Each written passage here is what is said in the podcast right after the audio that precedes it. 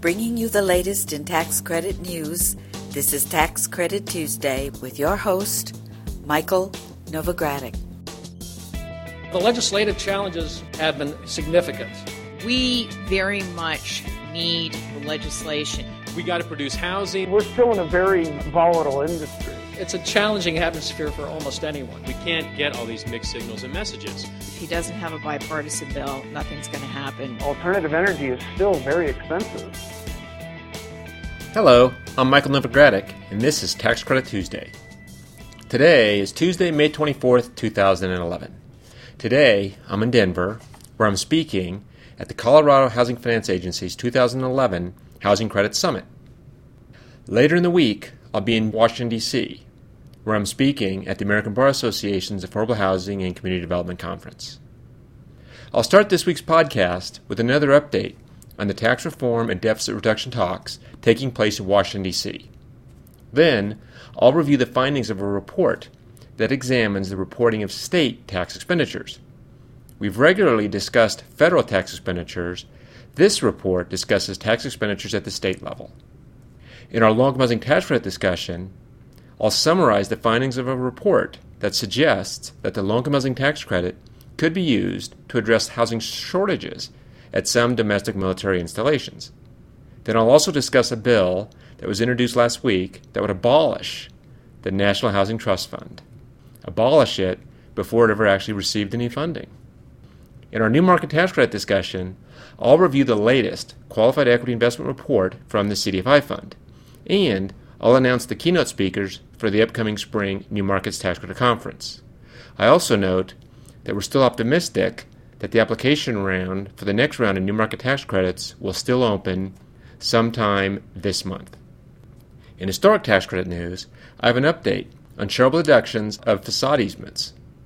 I'll also describe changes that were recently enacted to Iowa's historic preservation tax credit and update listeners on the status of a bill to extend Louisiana's historic tax credit. Finally, turning to renewable energy news, we have news from the AWEA Wind Power Conference in Anaheim, California. That conference started on Sunday. I'll also discuss the recent expansion of Georgia's state solar energy tax credit. So if you're ready, let's get started. In general news, last week Treasury Secretary Tim Geithner affirmed President Obama's commitment to pursuing corporate, that's right, corporate tax reform. Now, Reuters reports that Secretary Geithner said that the goal is to take up the issue of corporate tax simplification before the presidential election in 2012. Reuters also reports that Secretary Geithner said that the Treasury Department has been working to fashion a more sensible design for the tax code. Reports in early April had indicated that the administration was working on a proposal to trim or to reduce the corporate tax rate from 35% to somewhere in the high 20% range. This would be accomplished by eliminating and or cutting various federal tax expenditures. There's even a report that a draft plan that includes various options is circulating within the White House. It was originally predicted that the Treasury Department would release this draft plan as early as this month. But at the time of this recording, that time frame does appear highly unlikely.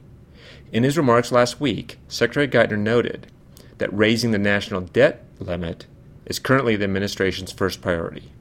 As such, the beginning of the more serious discussion of corporate tax reform, including the release of the options paper, appears to be a couple of months away. Meanwhile, deficit reduction negotiations did sputter a bit last week with the news that Senator Tom Coburn had dropped out of the Gang of Six. The group of senators that are dubbed the Gang of Six had been meeting to hold deficit reduction talks with the goal of releasing a bipartisan compromise plan to reduce the deficit. Senator Coburn predicted that no meaningful deal could be reached until Democrats accept a greater share of savings from government benefit programs. Senator Coburn announced that he'd have his own plans for deficit reduction that would cut $9 trillion in spending over the next decade. This deadlock is expected to worsen this week as the Senate is scheduled to take two symbolic votes. One vote is on the proposed budget Obama released in February, which is expected to be opposed by all 47 Senate Republicans.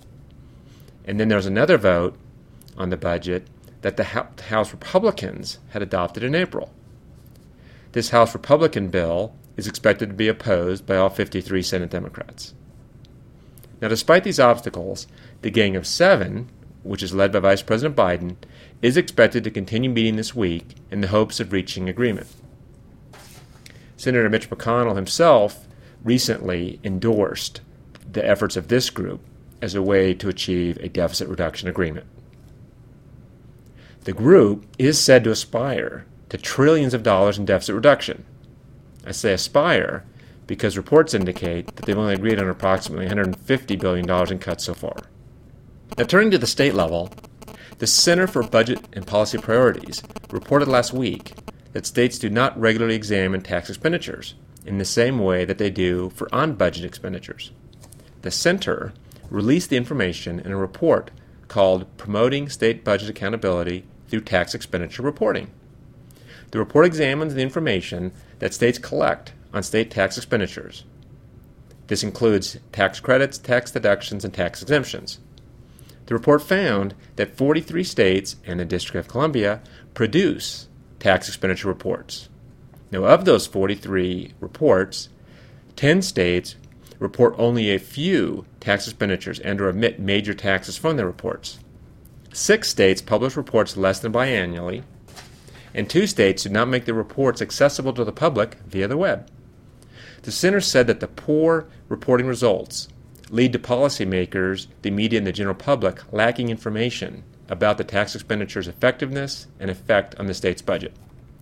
The report provided recommendations to improve transparency, encourage accountability, and save money. The Center for Budget and Policy Priorities recommends the following best practices. One item publish reports regularly, incorporate the report into the budget process, and make it available on the Internet. Another item include all tax expenditures, such as explicit and implicit tax expenditures, tax expenditures enacted by the state that affect local government, and those with lower costs are benefiting few taxpayers, and tax expenditures related to all taxes. Another item that the reports should describe all tax expenditures, include the current and anticipated future costs of the tax expenditures, provide the relevant legal citation and year of enactment, and provide detail on the taxpayers who benefit from the expenditure. They should also separately report state and local revenue losses. They also suggested, in an effort to improve analysis of the expenditures, that states should classify tax expenditures using the same categories as direct expenditures, and also state the purpose of each expenditure, evaluate the intent to which that purpose has been accomplished, and analyze the distribution of the benefits by income level and size of business. Now, if you want to read the full report, you can go to www.novoco.com and click on the Hot Topics button and then select the tax expenditures link. In low income housing tax credit news, in a recent report from the Government Accountability Office, military officials suggest that the low income housing tax credit program could help address housing shortages near military installations. The GAO's report is entitled Military Housing Enhancements Needed to Housing Allowance Process and Information Sharing Among Services. The report explores several factors affecting service members' challenges in obtaining off base housing including unit availability. According to the GAO, the Department of Defense identified 26 installations as significantly affected by growth. At 19 of those, the GAO found housing deficits ranging from 1% to more than 20% of total demand. For example, officials at four installations noted that service members are experiencing housing challenges. At Fort Riley, Kansas, the Department of Defense estimated a 4% deficit. Fort Bliss, Texas had a 15% deficit, and Cannon Air Force Base, New Mexico, and Fort Drum, New York both had 20% deficits. Installation officials told the GAO that the low income housing tax credit program could effectively expand the available housing supply. Officials at Fort Bliss and Fort Riley also told the GAO that a provision included in the Housing and Economic Recovery Act that alters the way that the housing allowance is calculated does allow more service members to qualify for low income housing until 2012. Officials at Fort Drum, which doesn't qualify for the program, estimated that an additional 200 tax credit units would have been built near the installation if it had qualified for the program. Officials at all four installations expected housing needs to increase as personnel returned to the bases. The entire report can be found on the Reports and Research page of the Affordable Housing Resource Center. For more information about developing affordable housing near military bases, I'd encourage you to contact my partner, Brad Weinberg. You can reach Brad at 240 235 1701 or brad.weinberg, W E I N B E R G, at novoco.com. Turning to legislative news, a bill introduced earlier this month would abolish the National Housing Trust Fund. Despite the fact that the Housing Trust Fund has yet been capitalized, the bill's sponsor, Congressman Ed Royce, called the fund a slush fund for special interest housing groups. He called it this when he introduced the legislation. The Housing Trust Fund was established by the Housing and Economic Recovery Act in 2008. The purpose was to increase the supply of affordable housing for low income families. Now, the GSEs, Fannie Mae and Freddie Mac, were to have been the fund's initial funding sources, but they were placed into conservatorship shortly thereafter and no contributions were ever made. Recent legislative initiatives, such as the Preserving Homes and Communities Act, have sought to identify alternative funding sources for the Housing Trust Fund. The bill that was introduced by Congressman Royce was one of seven in a second round of legislation aimed at dismantling Freddie Mac and Fannie Mae. The first set of housing finance reform bills was introduced in March. Those bills were voted at a subcommittee but have not yet been taken up by the full committee. The subcommittee is expected to hold a hearing on the legislative package, including the bill to abolish the National Housing Trust Fund, sometime this week. You can read more about the topic of the National Housing Trust Fund by going to the Hot Topics page at novoco.com backslash hot topics. Just click on National Housing Trust Fund under the HUD tab. In new market tax credit news, last week, the Community Development Financial Institutions Fund released its monthly update to its ongoing Qualified Equity Investment Issuance Report. The report identifies the dollar amount of allocation authority that has been issued to investors already and the amount remaining to be issued. The report comes out every month. In April, about $200 million of QEIs were finalized. This is a 33% increase from the amount finalized in March, which was about 150 million. The amount of available new market tax credit allocation authority, that's the amount that's not yet been committed formally, is more than $8.3 billion. That's as of May 1st. You can find a copy of the QEI report along with a graph illustrating the amount of QEIs that have been issued and the amount of authority remaining online at www.newmarketscredits.com. Turning to our Washington, D.C. New Market Tax Credit Conference, there's still time to join your colleagues in the New Market Tax Credit community at the Novogradac Spring New Market Tax Credit Conference. As I mentioned, the conference will be in Washington, D.C., and it's on June 9th and 10th. Now, in addition to presenting a number of expert panel discussions about new market tax credit finance and policy, along with several pre conference workshops on Wednesday, we also have two exciting keynote speakers that are scheduled to address the conference. On Thursday, June 9th, attendees can hear from the newest member of the United States Senate, Senator Dean Heller of Nevada. They'll also hear from Brandon Carlton from the Treasury Department Office of Tax Policy. Now, at the time of this recording, we had well over 300 tax credit professionals scheduled to attend, and that number is growing daily. But as I mentioned, you can still register online. Simply go to www.novoco.com or call 415 356 8000. I do hope to see you there. In historic tax credit news, we start our update on the topic of easements. As many of our listeners know, in late 2009, the Internal Revenue Service Advisory Council issued a report that discussed charitable deductions of easements and made recommendations for a fair and expeditious resolution of the issue. The paper noted that, and I quote, the current IRS audit effort strains the agency's resources and may fail to distinguish between a legitimate deduction and a tax shelter. Now, in April 2011, Congressman Michael Turner, a Republican from Ohio, and Russ Carnahan, a Democrat from Missouri, who are co chairs of the Congressional Historic Preservation Caucus, sent a letter to the IRS. The letter notes that the IRS has chosen to disregard the IRS Advisory Council's recommendation.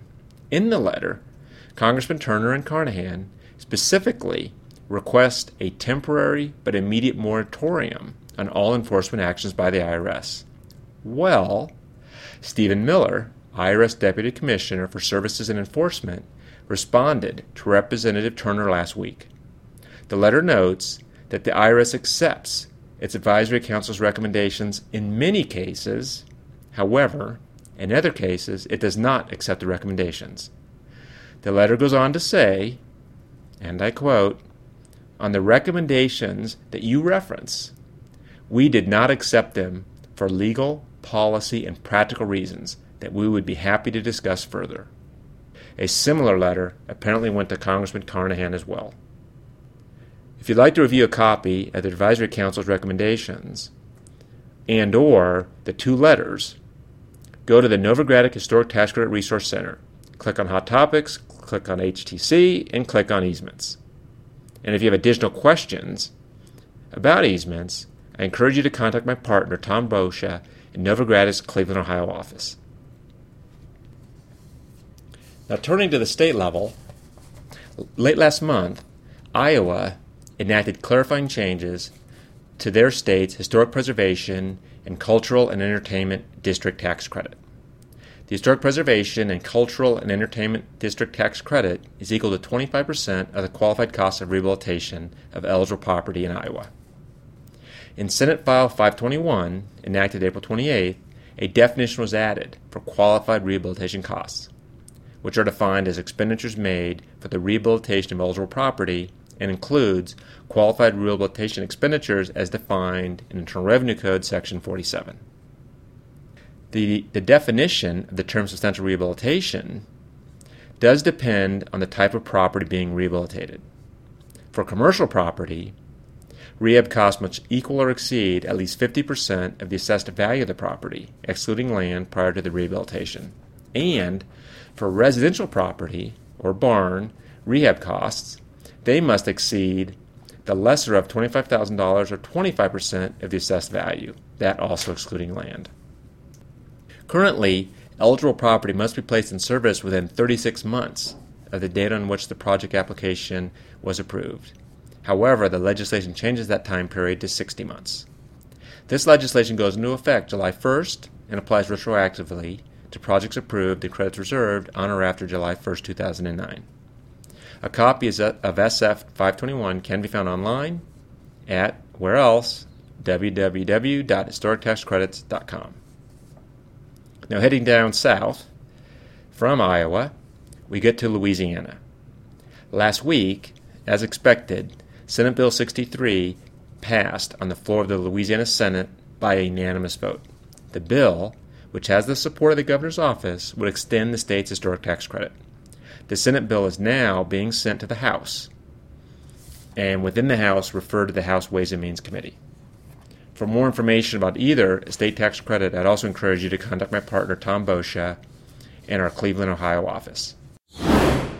In renewable energy tax credit news, this week the wind power community is gathering in Anaheim, California at the American Wind Energy Association's Wind Power 2011 conference.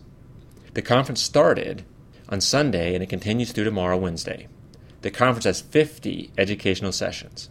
Now, according to the publication North American Wind Power, during the opening session on Monday, Representative Earl Blumenauer, a member of the House Ways and Means Committee, spoke about the need to implement long term energy policies to help the wind energy fully come to scale. He said, and here I'm quoting, You've heard it on this stage.